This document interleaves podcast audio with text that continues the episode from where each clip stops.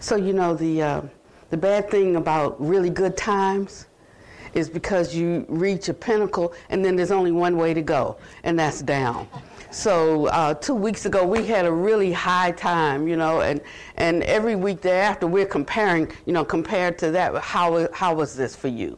And so that's the danger you know, it's a very simple and easy way for us to look and understand what the Buddha is talking about uh, the inherent uh, suffering and impermanence. Because when something is good, we want it to stay, you know, or we want every experience uh, to be that same way. I mean, we're addicted to this. You know, addiction is not this separate, set apart kind of you know dysfunction that some people have. we all have it. We are all addicted. It's just what's what's you know like uh, what's your favorite drug? What, which thing are you, uh, are, are you addicted to? And so the Buddha says that everyone desires happiness. You know, everyone wants to be happy. And so we go about our lives doing the thing that we think will make us happy. He says, but the danger in searching or grasping after happiness is that ultimately you're going to encounter things that uh, don't bring you the level of happiness that you are are desiring. And then comes the issue. So, so there's a practice, a training that we undertake that helps us to uh, uh, that helps to support us in those times when we're not happy. Uh, there's a practice that we can undertake that supports us uh, in those times that when we uh, are experiencing some kind of of uh, joy or some type kind of validation that we don't take that to be the norm so that we don't get into a posture where we feel like I deserve this and if you don't give it to me then I'm going to have a problem with you. And so you see sometimes when we're stepping forward to do something uh, that kind or those kinds of minds uh, arise. That mind stream arises where we feel entitled to something or uh, or where we can recognize something that would be useful and beneficial, and if it's not there, then we're then we're going to demand it. And so this is a practice of non-demand. You know, uh, sometimes we talk about nonviolence, and, and that's okay to talk about that, but I want to talk today about non demand uh, because it deals, it helps us to deal with our attitude of, of deciding how things are supposed to be. Things are as they are, and that comes about through cause and condition. If we don't recognize that it comes through cause and condition, when something happens, we're perplexed. We don't know how it got that way.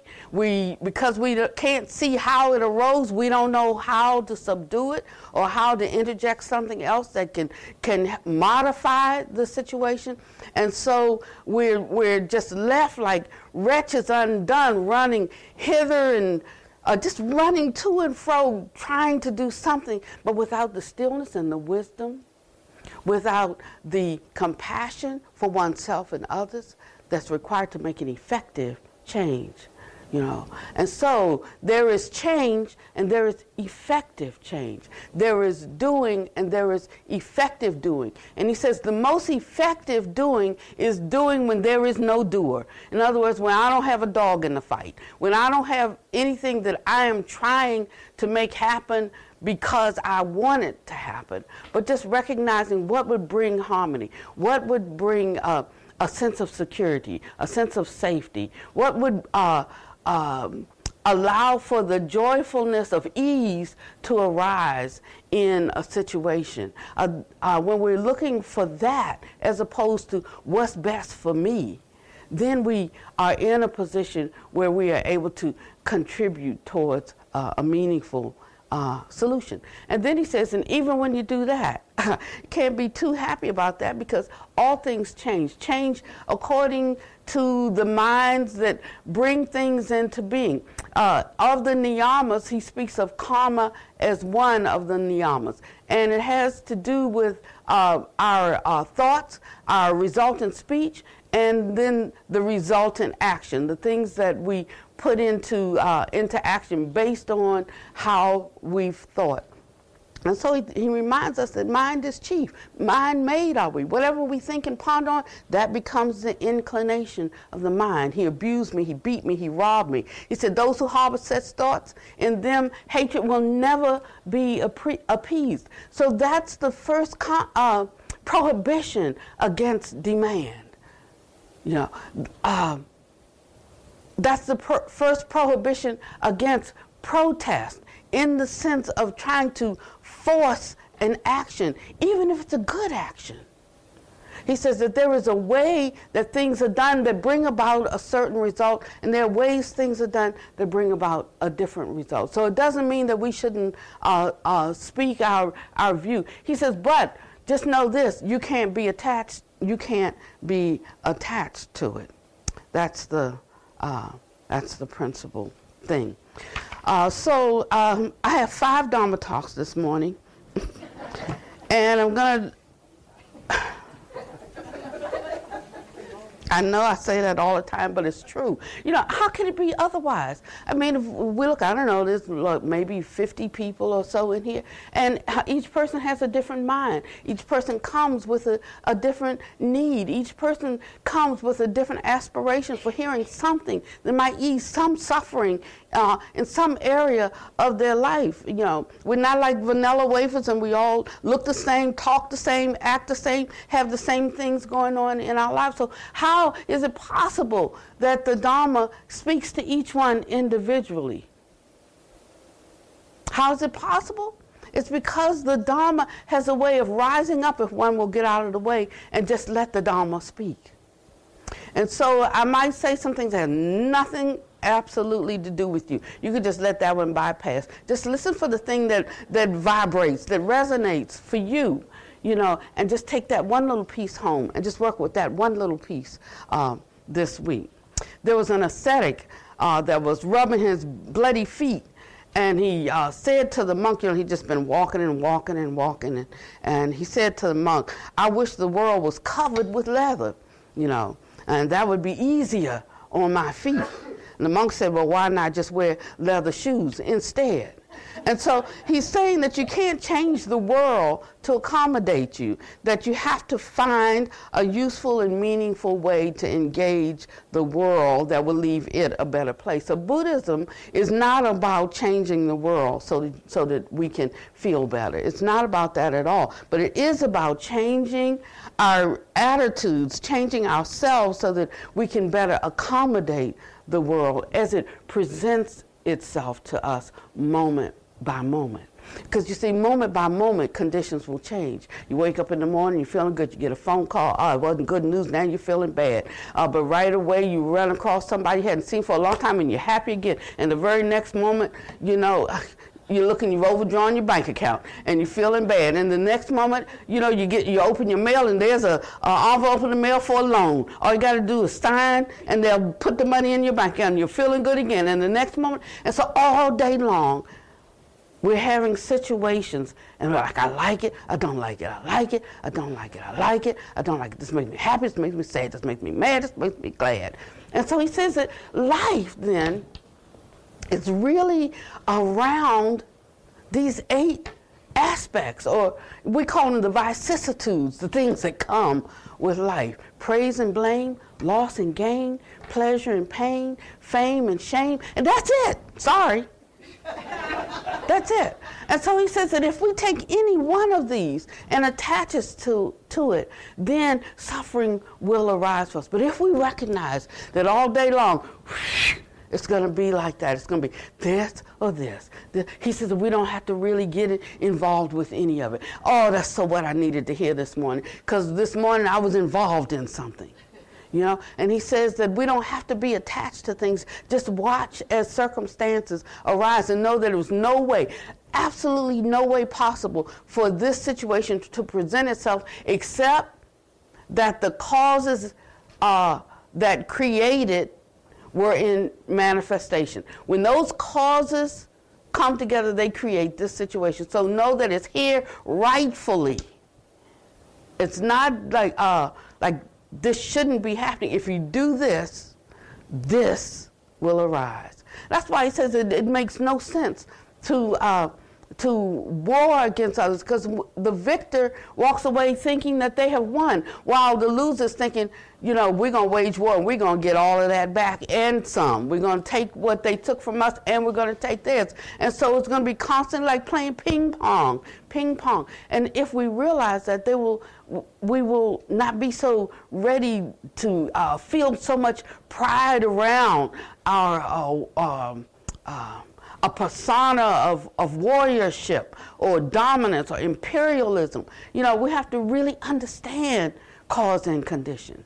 There's no way that we can send our, our children to war and to maim and to kill others and not think that, with, that they're not bringing that back home. So then they start maiming and killing their neighbors and their wives and, you know, they just go off the deep end because they've been brainwashed. When you see something pop up, that's the enemy. And, and getting uh, in this kind of vein, we, uh, we lose a certain quality of being that is available and affordable. It, but it does cost something. It is available and it is affordable. But it does have a cost. And so I want to talk about counting up the cost today.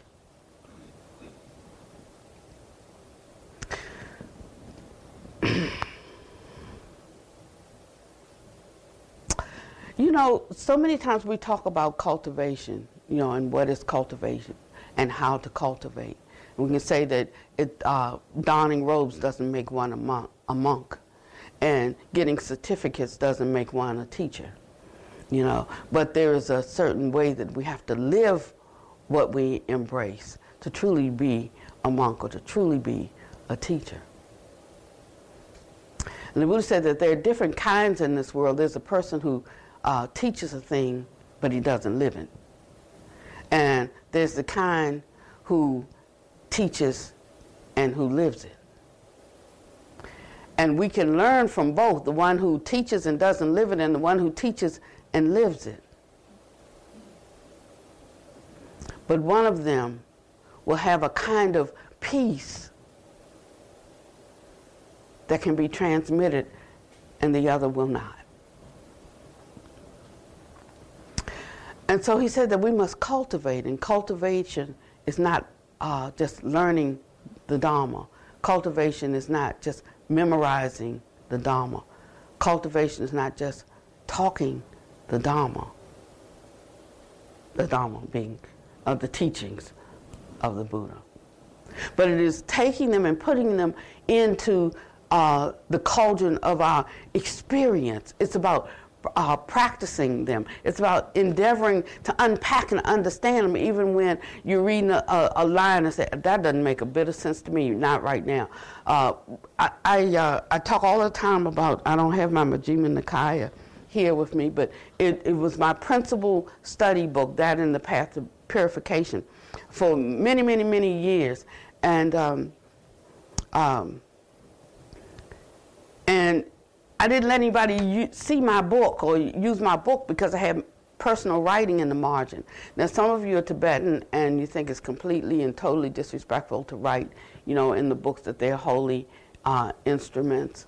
Um, but I believe we walk out our holiness. So I use the book as a guide for that, and I need to make notes to myself. So I would write in the margin when there was a particular paragraph that influenced me, either positively or, and a lot of times negatively. I mean, I was there because I was trying to learn something. Obviously, what I knew was not enough. It was not efficient. It was not sufficient to bring me a certain degree of peace and, and happiness or enablement. You know, a capacity. Uh, that the good I, I, I, would do, I could actually do.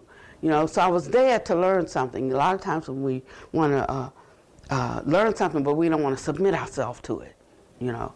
Uh, so first has to be that decision.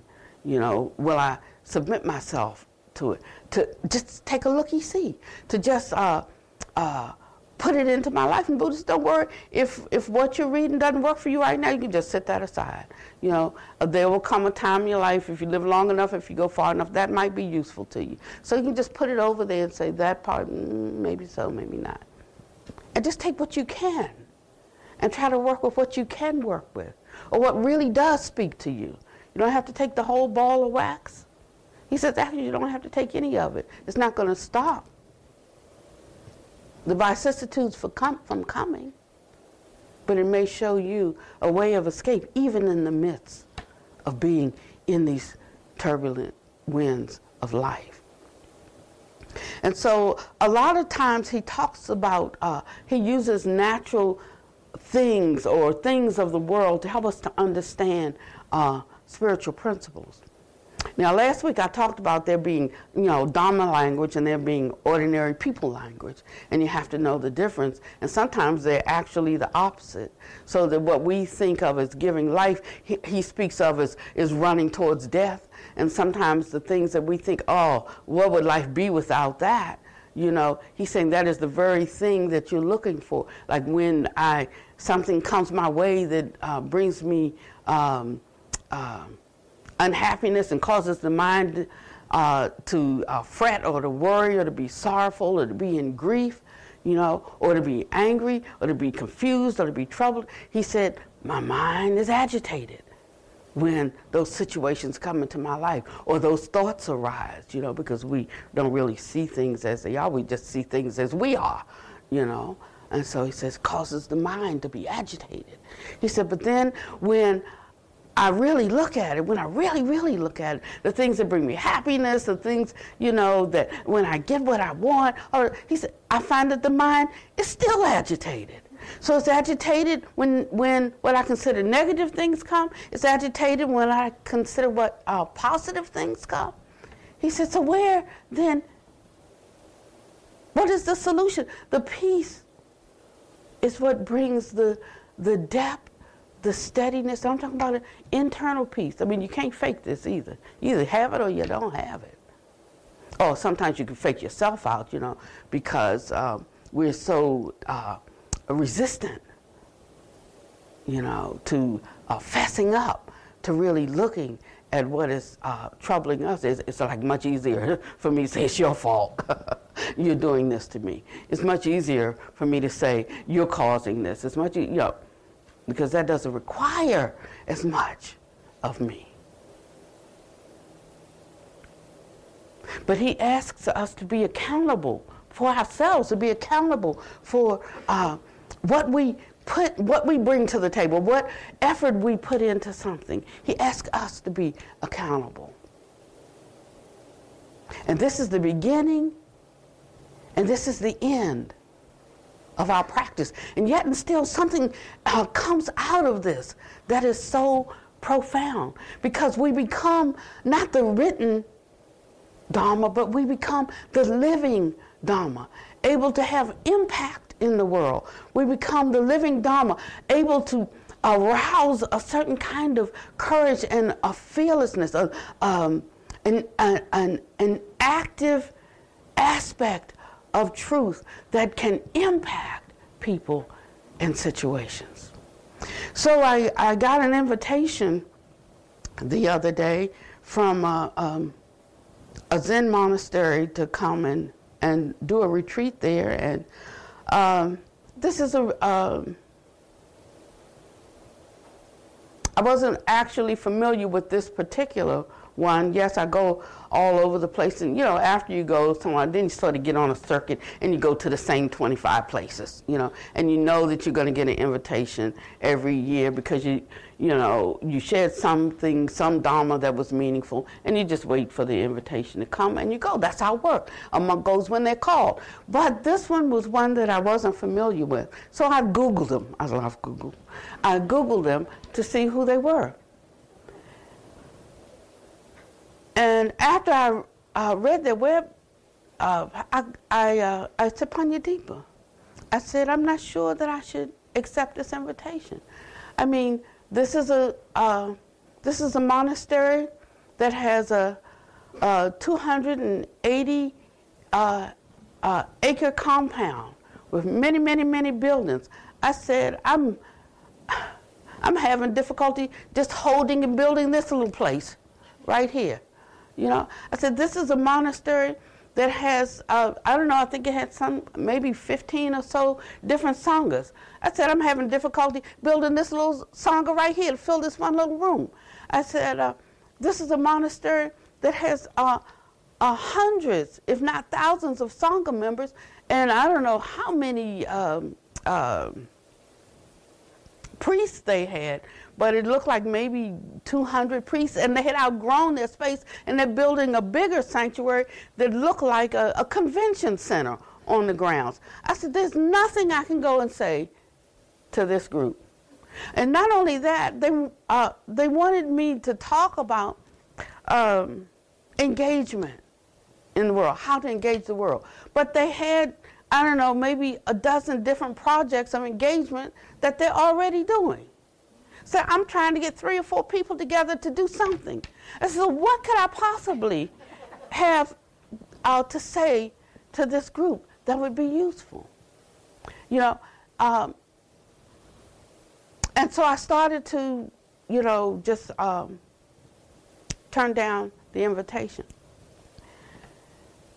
And I said, I'll make a decision by tomorrow. And in that time, I got out of Pannavati. Because that's what it takes to be able to find, uh, to see clearly what should be done and what shouldn't be done. So as long as Pannavati was thinking about like, you know, how she could benefit them, was nothing happening with that. It's no good. Put, give it up.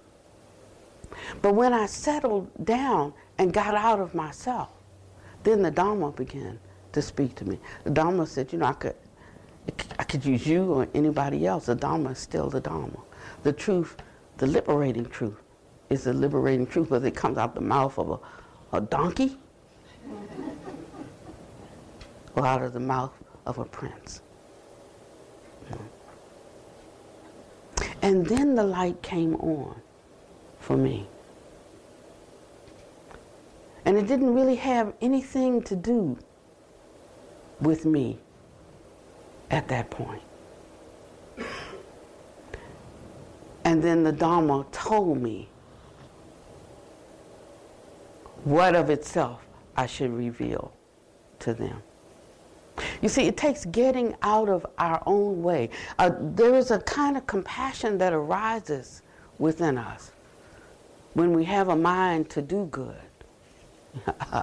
uh, there's a scripture in the Bible says, "When I would do good, evil is always with me." that evil, that evil is the sense of self. Where do I factor in this? You know, what do I get out of this? What is the, you know? It's always about me. But when we're able to get past that, then something useful and meaningful can occur. So, compassion does motivate us to want to engage in the well being of others, but the unbridled energy of aversion to, the, to sit with what feels unpleasant actually diminishes our capacity and it forces us to rush to what we perceive is the choice to make or the decision to make. And so the first thing that he teaches us is to sit with things when they arise, whether they seem good, whether they seem not good. But to just sit. There was a time whenever there was an invitation, I was raring to go. I had something I wanted to share. And then I read this uh, passage, and it completely changed me. The passage says that the one who knows has a lot to say. And I was like, oh, yeah, that's me.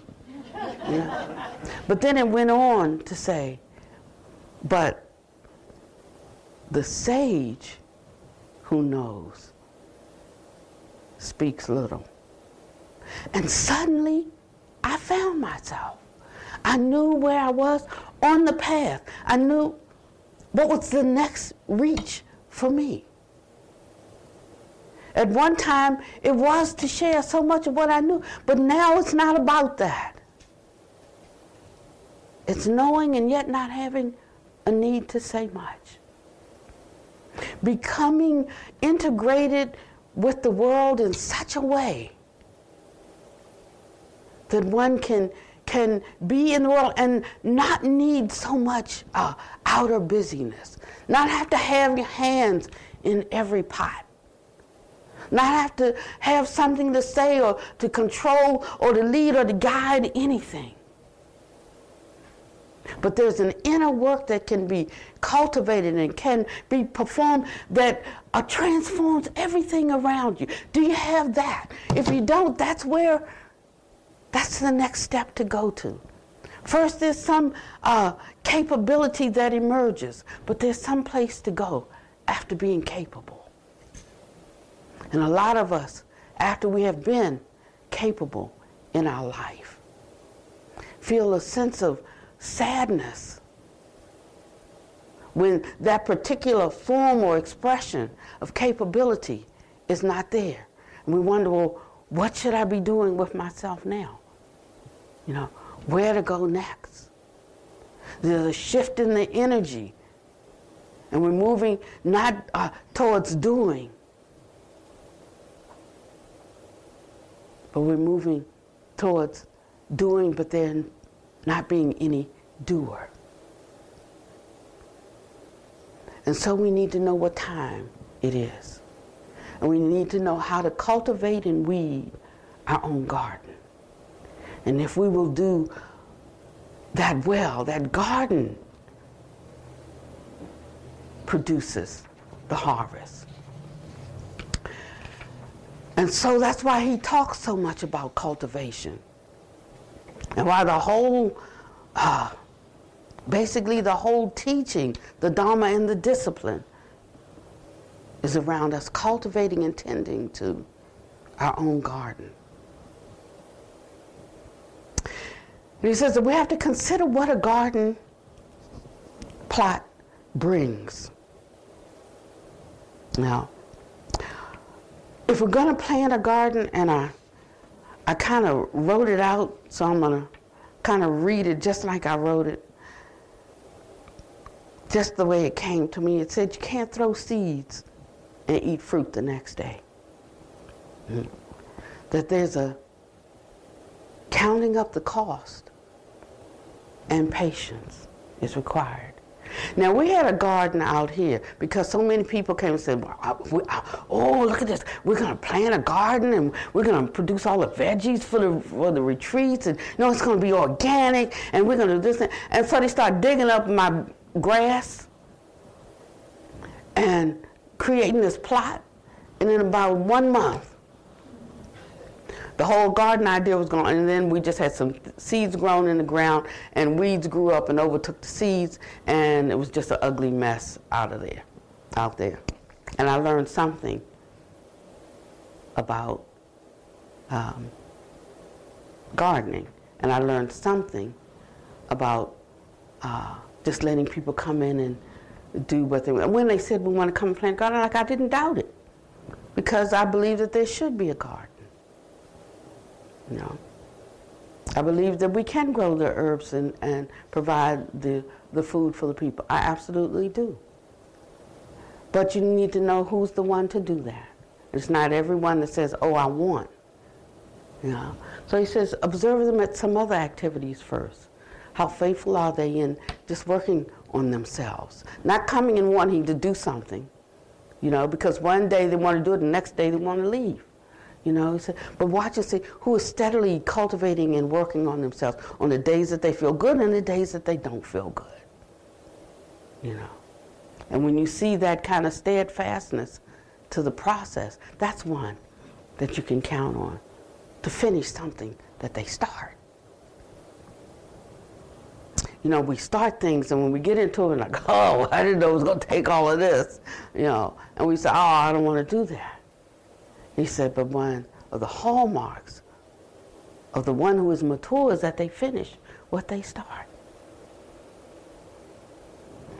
And so he says that, that, there is something that we have to do so that that garden can mature and produce the fruit. What is the garden in your life? What are, are you trying to grow? What harvest are you looking for?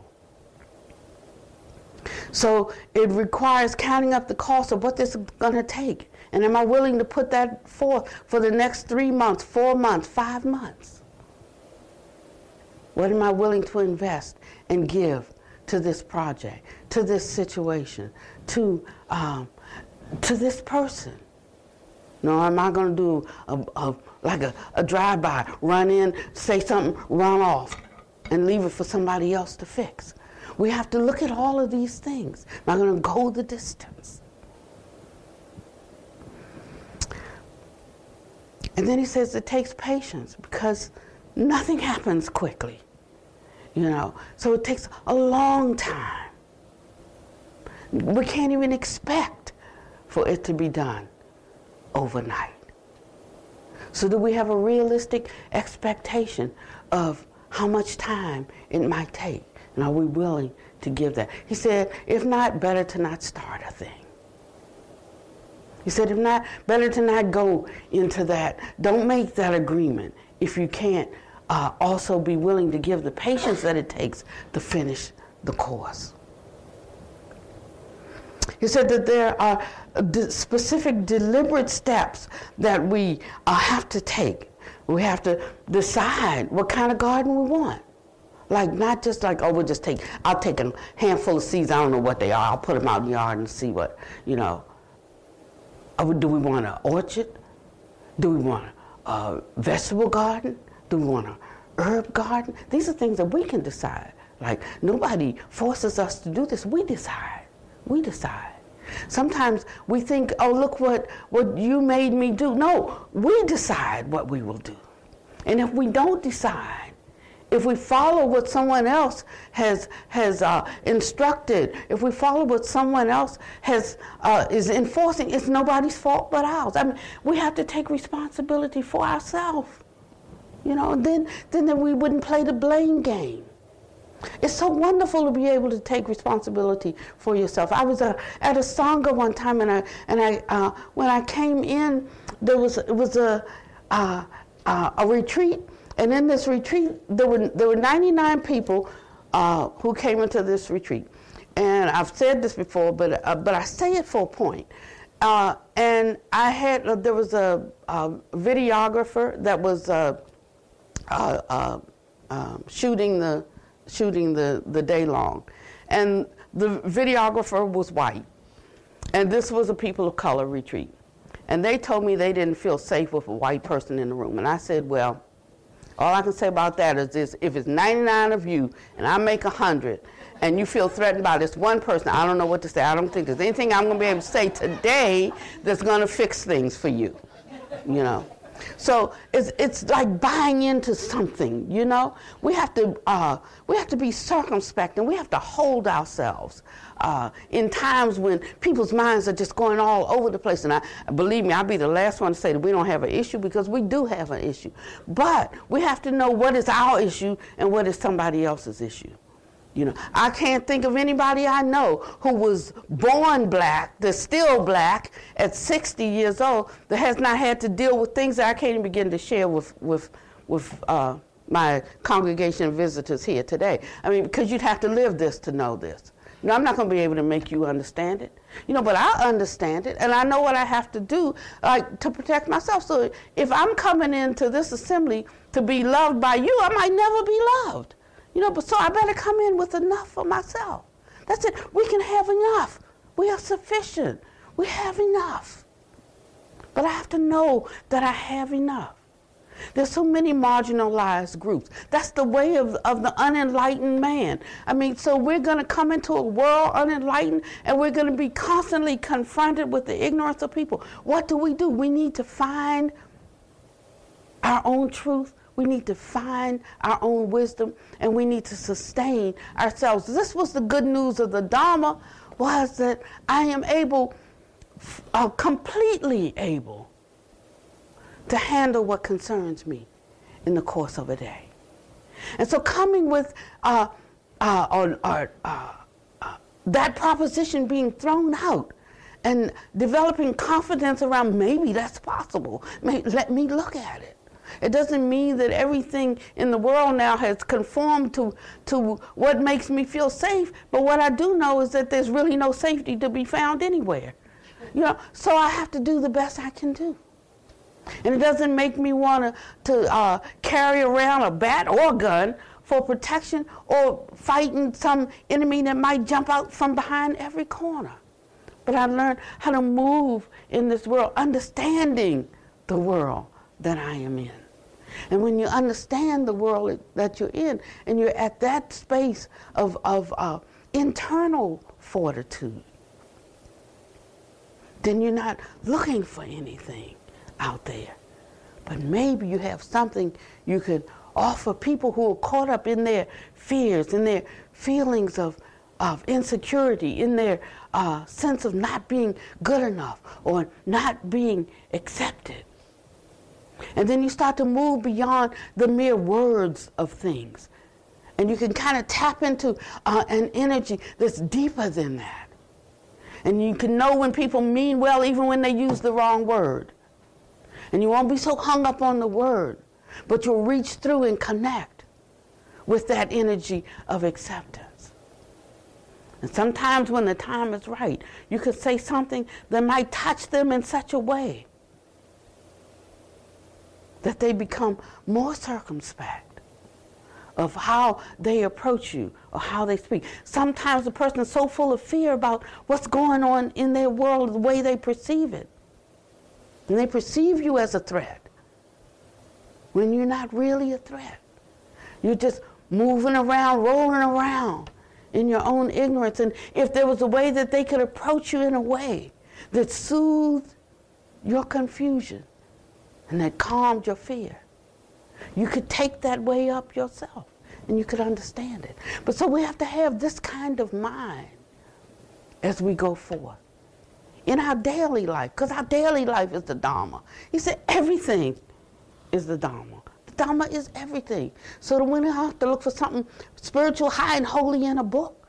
He said, but every moment of our day, that's the Dharma.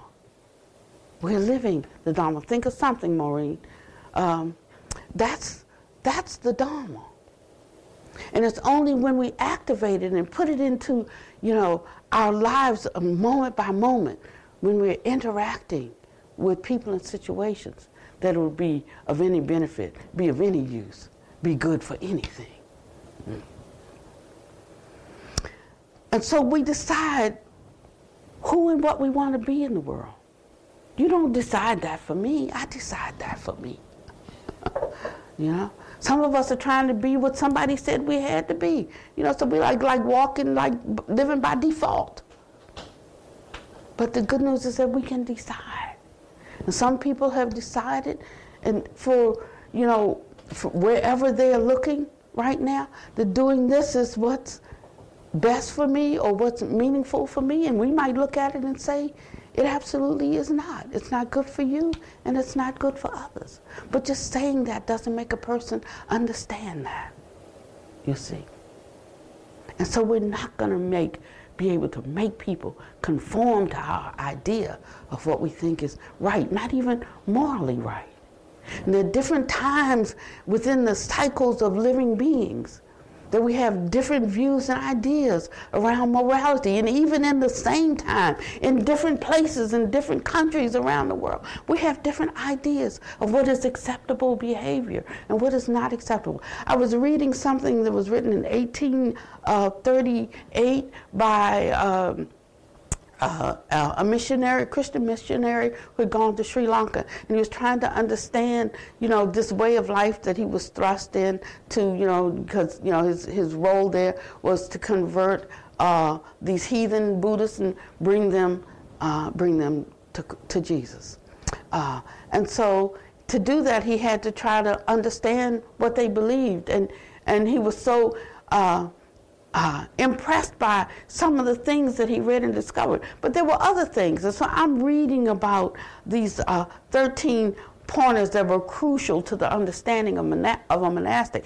And if I had read those before I became one, I would not have become one. I, I can tell you the truth uh, because it would completely turn me off. They had 13, uh, 13 items, and 12 of them were like wonderful, like um, a mother suckles her young and and establishes them on their way, on their way, something like that, you know. And and and so these are all wonderful things, but they had one thing that said, and a woman's role is to bring contention. Now.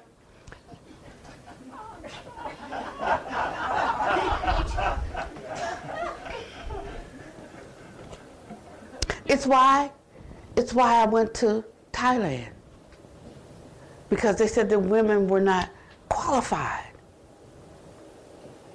to take up the holy life. They're not qualified to become monastics. So they said women couldn't. And I'm thinking, well, that's what you say. And so they wouldn't ordain any women in Thailand. And everybody's writing the letters, 250,000, and they write all these letters and say, Pannavati, next time you go to Thailand, would you take these letters for us? And these are letters to that say, please allow women. I'm like, no. Uh, you take that letter over there. I'm going next week, but I'm not going to take that, take those letters. You know, because I was going over there to do what needed to be done. So I would go over and I would ordain women. They can't say there's no women over there because I ordained 55 of them myself. I know they're there. So they can say they're none, but that doesn't make it true. You know, of course, now, just in this act uh, with uh, me, Dr. Lee, and um, what's the other nun there? She, she has even more than that. Um, and we just started ordaining women and training them in the life. You know, and it was necessary. Why was it necessary? Because women had no advocate. They had no spiritual confidant.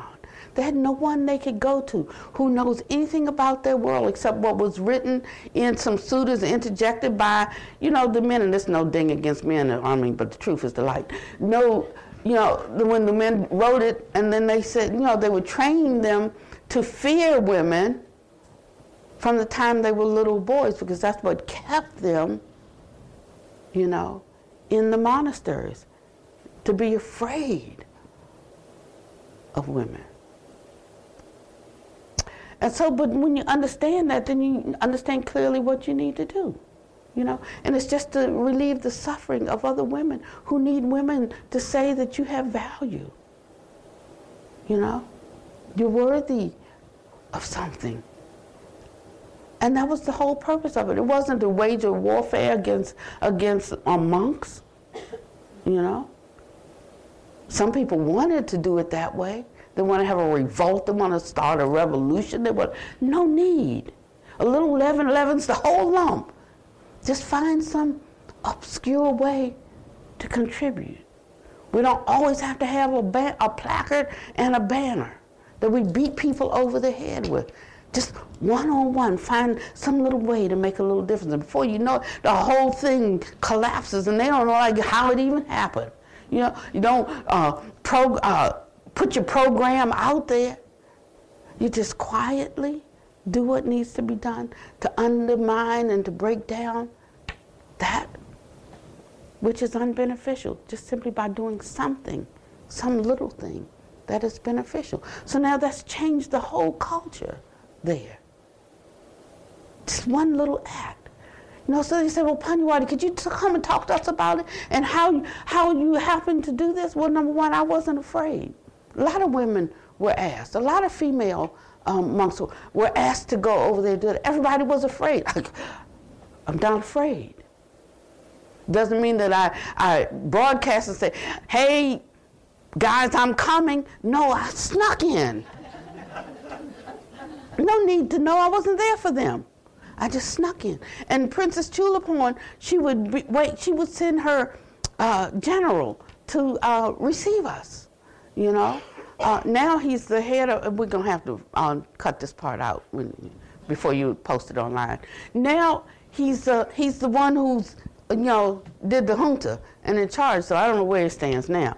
But, but then part, when we when when I came, uh, and there's a, a, photograph of it back there. When I came, his job was to uh, make sure that it was a secure location because she was for the advancement of women. But as part of the royal family, she couldn't like really like, you know, talk that much about it, and and and she couldn't outwardly support it. But she did what was within her power. It was supposed to make sure that I was safe when I flew in. And if the monks found out where we were going to hold an ordination, then the location would be changed and we'd switch someplace else. And there were many male monks that supported us. They hold a fan in front of their face so it wouldn't be seen, uh, couldn't be identified, but they were there for it. You know, so we said, well, what's, how do you make this change? How do you create this change? You know, there's no, sometimes there's no way to create a change with the present beings because the karma's not right. I said, no way. Uh, they're going to have to die off. We don't have to kill them they're going to die ultimately. You know, so we'll just wait till the old guard dies off and then we'll present it openly at another time. In the meantime, we just secretly, quietly do what we need to do. And that's what we did. You see, so there are ways of doing things that's not so outward, so much rabble rousing, so much demanding. They were demanding rights. I said, no need to demand. You know, just decide what is for you and then just step forward with that. And then when they did ordain, they didn't start parading around the street, we are female monastics. No, they went into caves. Some monks uh, allowed, gave them spaces on their grounds, you know, and they just quietly continued their cultivation and their personal development and seeing a woman here and seeing a woman there to strengthen a woman along the way, to be an advocate for them, to counsel them around the issues of life, to just uh, like that. But over time, you see, something is growing. And it may not be in my lifetime. I might never see it. And there was nothing personally in it for me. But in this way, we can learn how to do without doing and without there being, without having a vested interest in things. He said that uh, we have to look and see what kind of, of uh, soil is it going to take, you know, to produce uh, the crop that we want. I mean, you just can't throw soil in a, in a real rocky, uh, nutrient deficient uh, I mean, um, seeds in a rocky, uh, nutrient deficient soil and expect to have a good crop. You know, so you have to set your expectations in line with your soil. I have to remind myself of that almost every day.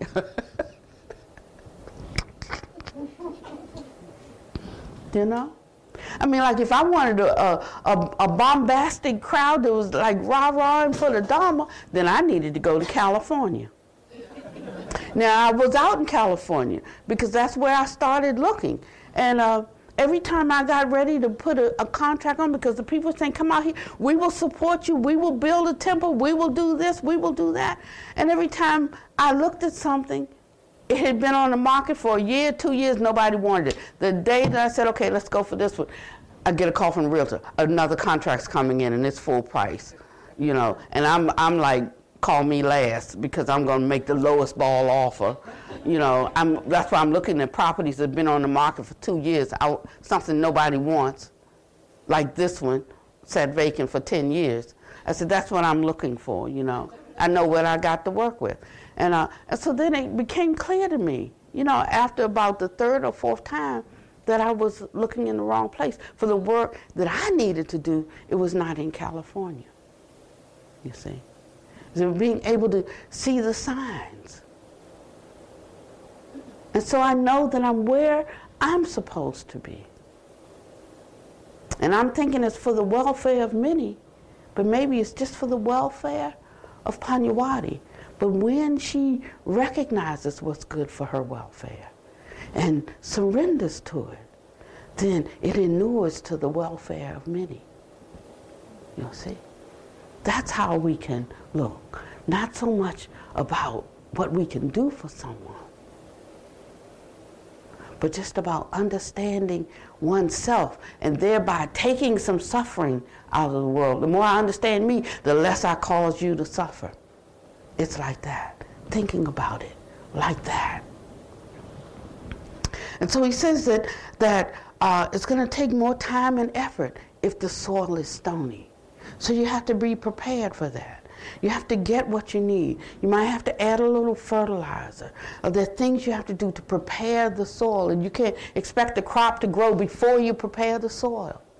So give that time to preparing oneself for service. Give yourself that time to really figure out where you stand on things, where you stand, not where um, your pastor says it, not where the monk says it, not where the book says it, but within myself, where do I stand on this? What is my view? And then put that view up against what you consider the view of the wise, the most sublime view. It's no blame, no shame to, oh, Why you got to work on that. That is decidedly a wrong attitude. Like, I know it, I know it, I know it. You know. But acknowledging and accepting that this is how things, but this is where I'd like to take it. And then embarking on a journey of unpacking that, of dealing with one's views, one's opinions, how they feel in the body, how it feels uh, after you've done a thing. Did that feel uh, right? Did it feel good? Did it put me at ease? Or do I feel ashamed? Or do I feel some sense of guilt? Thinking that thought, am I angry? You know, the thing is, somebody can do something, yeah, and then I get angry about it. Well, they did what they did, good or bad, they did it. But the anger, that's mine. I have to own that. So immediately I have to shift from what they did when I really wanted to deal with what they did, but I have to shift from what they did to this anger that's in me, because that's mine. And I have to look at that, or the fear, or disgust, or displeasure. So he's constantly encouraging us to turn inward in every situation when there is an emotion arising, to recognize that I sit at the seat, that I have the capacity to govern and control how I respond to every situation. And if I can learn how to do it through practice, we don't practice, you know, practice, we have to practice. But we don't practice when we're sitting trying to meditate or even when we're listening to a Dharma talk. We practice in the moment when the mind is agitated, either towards a negative way or towards a positive way. It's right then and right there that we examine what is going on inside of me and how well does it measure up to my aspiration or my idea of what is correct. That's the best we can do. But the thing is, he said that the more we continually lean towards what produces beneficial results, and we can recognize it, we can see it, we can hear it, we can feel it. If that's what we really want, the more we start to become inclined to continue to do things that way. And then we find that we can be in the midst of turmoil. We can be uh, in the midst of, of, uh, of uh, a situation where we're totally disrespected. We can be in the midst of injustice. And yet, we can remain steady and open to the wisdom that comes when the mind is empty. And we can find a way to engage in that situation that will bring about something positive. And so I'm going to take that, um, that retreat because they're asking for a reason, right? Sometimes we're just doing, doing, doing, and we've forgotten why we're doing it. Sometimes we're running hard towards what looks right, you know, but don't have a clue of why we're doing it and even what we're trying to accomplish beyond um, beyond our view, you know, becoming accepted by the other as the right view. My mind has changed about a lot of things over the years, things that I was fervent about, that I thought was right, that I don't think so now, simply because I see the pain that it brings to another. Caused me to rethink my ideas about certain things. And it will for you too. And then we'll move, we'll live, we'll have our being in the world and not be contrary towards anyone, whether they agree with us or don't agree with us. Now, this doesn't mean that we don't have to take care of some things. This doesn't mean that we take no action. But it does mean that there's work to do inwardly before we step forward to take action. And this is what the Dharma asks us to do. Get ourselves out of the hole first and then reach back and try to pull someone out. Developing the inner strength to listen to the views of others without feeling driven uh, to counter or protest prematurely. But first, let us come to a place of stillness inside where we have nothing to gain. We had uh, fun, I could say, singing the songs we sang last week you know, and, and when you really enter into them, uh, you kind of uh, feel like you're there because the song transports you someplace. But you know, when the song is over and we come back to ourselves, our ordinary mind, we have to look and see if then we're doing that. We have to look and see then if we are. Uh, uh, uh, what was the song? There's a line in it that we sang Sunday. I give myself away so that you can use me, you know. And when we put that song together, we changed those words because they said, ah, people get the wrong understanding. You know, because some people already feel like they've been used and they're so, so wounded and that's going to trigger. And, you know, and then, and so I said, we can't, we can't say that line. And we changed the line. But then the morning, we were rehearsing just before we came in to sing, you know, and I was all prepared with the Dharma, and it said, put that back, you know, and I put that back. And it was transformational because it brought us to a place of surrender, a place of understanding, you know, um, understanding not self in a certain way, that we no longer had anything that we were holding on to. And for a few minutes, it felt really good. And we touched that space, you know. But then the song was over, and we came out, we went back to our daily life, you know, touched by it, but not being able to continually abide in it, yeah. But we started. We at least see it. We have it in our view. But now we have to continually lean the mind towards that. And when we do, ultimately, it will become our true, stable attitude, and then we can sing it fully in truth. I give myself away so that you can use me. Here, take my life as a living sacrifice.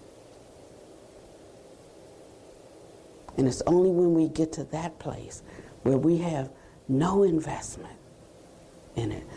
No particular view we're trying to justify that we are qualified.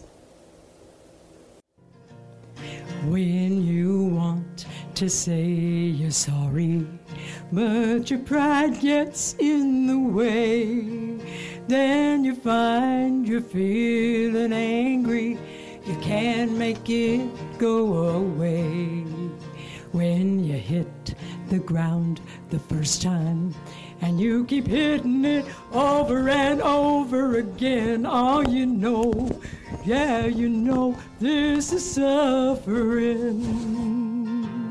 But then you hear the Dharma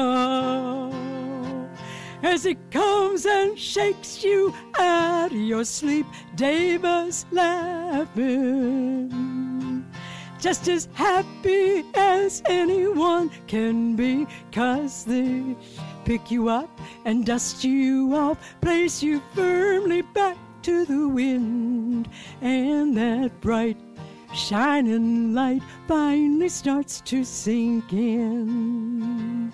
Ooh, ooh, ooh.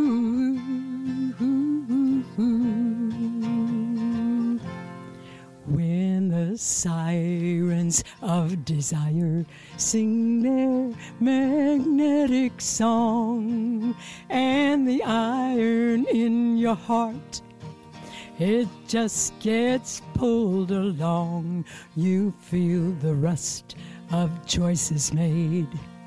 You feel the burning of the fire, and you're caught. Yeah, you're caught in the web of desire. But then you hear the Dharma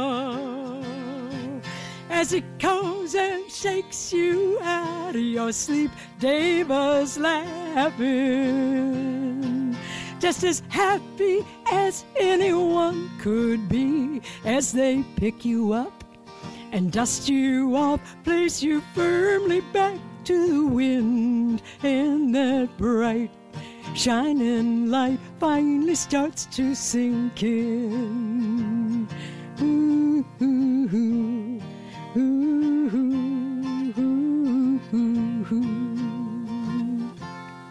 When you sense something suspicious, you smell fear brewing below, and your thinking's getting crazy, and it wants to take control. Here comes that same old tornado.